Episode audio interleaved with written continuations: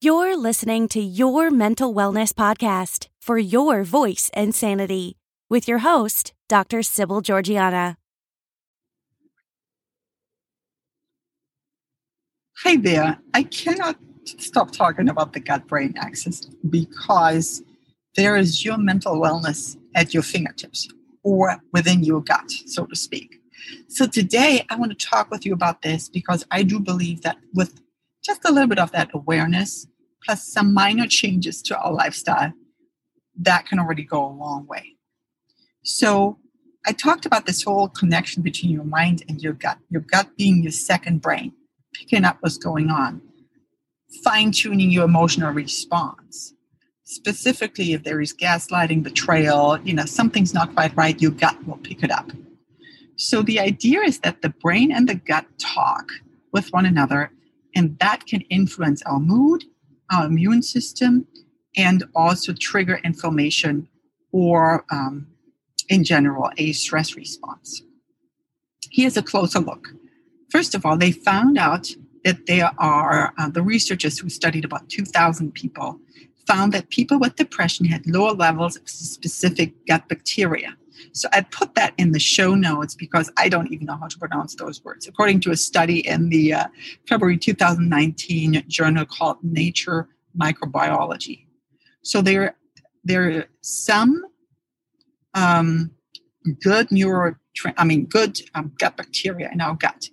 Those good gut bacteria produce a lot of our neurotransmitter that is called serotonin, and um, also uh, norepinephrine as well as GABA, which has to do with anxiety. And that was found, uh, it's stated by uh, Dr. Ramsey, a psychiatrist at Columbia University Med- Medical Center. So he has this book that's called Eat to Beat Depression. And so the idea is that we have these gut bacteria and they produce these short fatty acids, and they are then uh, linked to improvement in mood as well as neurotransmitter production. So if we think about it like that, if you have some chronic gut disease such as IBS, you may find yourself more susceptible to anxiety to depression. Um, also, we can find, um, you know, that there can be uh, inflammation, and that raises again our risk to a whole host of autoimmune disorders, as well as Parkinson's and Alzheimer's, and that's all driven by the gut. So, for example, um, if we have certain bacteria or change in the gut, that can cause changes to hunger hormones, and that can lead to obesity. Also, they found that patients who have type 2 diabetes have differences in their microbiome um, compared to people who don't have um, type 2 diabetes. So I think in 2018 already they found that they had uh, those people with uh, type 2 diabetes had lower amounts of butyrate producing bacteria, and that's a short term or train fatty acid that is important when it comes to your weight regulation and your mood and your overall immune function. Uh, they also found that people with an autoimmune disorder, such as MS or arthritis, could have higher than normal levels of a bacteria, Bacteroides fragilis. Um, and these bacteria churn out a protein that tricks the body into attacking itself. They also found that um, Parkinson's disease seems to appear among cells in the gut first and then travel up your body's neurons to your brain uh, by the vagus nerve that talks between the brain and the gut. And that was studied in the Journal of Parkinson's Disease in about 2019. And also, when the researchers looked at healthy and people who are actually in this study, mice with Alzheimer's disease, we found that um, the mice with the Alzheimer's disease had different microbiomes than the healthy mice. They also found that the mice with the bacteria had less of the beta amyloid. Um, so we basically, if you have good gut bacteria, it can also keep your beta amyloid, a protein that um, otherwise um, is found with Alzheimer's, can be kept in check. So, where are we going from here? I'm telling you all of this. I don't want to have you be scared. I want you to be as healthy and as happy as possible. And you can modify or like go there through two different ways. One is probiotics, which is Dr. Cressy, who is the director of um, the Nutrition Research Center at Cleveland Clinic. He says that these are good bacteria, like the ones you already have, probiotics, and you can get them through your food, such as dairy products, yogurt, cheese. Um, check that it says live culture, fermented vegetables, kimchi, sauerkraut, tempeh. And you can also include prebiotics, which is what the good bacteria in the gut like to eat and snack on. Those prebiotics are in fruits, veggies. I think I listed a whole uh, host of those in my previous episode. Um, you know, for example, bananas, onion, garlic, leek, asparagus, artichokes, soybeans, and then whole wheat products. So if you have a high fiber diet with uh, plentiful uh, consumption of those foods, that help the good gut bacteria to stay healthy. Um, so the idea is that the stuff that makes your body inflamed, high sugars, you know, foods with um, processed um, like sodas, sugars, processed uh, flour, that has the opposite effect. That makes your gut less resilient. And um, you know, uh, if we think about, um, there was another study in 2013 that, um, you know, for example, if we eat a lot of animal rich protein, um, then that can link to inflammation. They also found that if you eat fast at night, if you're less active, that can promote the growth of unhealthy gut bacteria. If you snack on fatty and sugary foods, that can be toxic. So they say to, if you like to do nighttime snacks, which is totally me, then have a microbiome friendly option. So banana or wheat toast. Make sure you get plenty of exercise, as that also seems to have a positive impact on your microbiome. So sometimes you have these microbiome screening tests. Um, they take a stool sample in your physician's office and do some testing, and then it shows your microbiome uh, compared to a catalog of hundreds of thousands of other microbiomes. And we could figure then out which of your gut, you know, basically has the specific bugs linked to certain diseases. But there's really not enough research yet to show if these specific microbes are responsible for a certain condition. So we need to learn much more.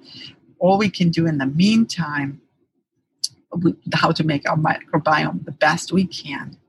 Um, so eat as well as you can, get as much exercise as you can, try to get enough sleep because a lot of times we already see that lack of sleep can be linked to obesity as well as changes to your microbiome um, and, and basically put you more at a pre diabetic risk.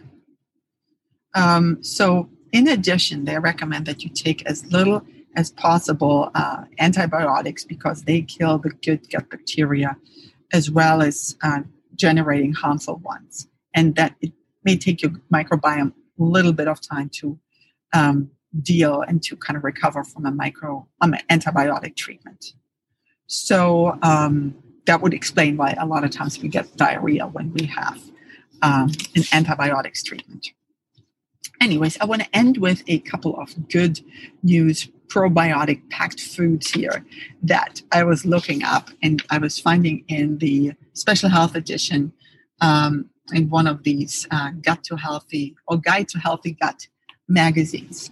So certain brands, first, first things first, the good news are is that there is fortified chocolates, such as Attune is one brand. They have uh, pumped up desserts by adding uh, protein probiotics to it. Um, and uh, probiotics added to chocolate were found to reach the GI tract where they could colonize in the gut with healthy bacteria. That's at least according to the International Journal of Food uh, Microbiology.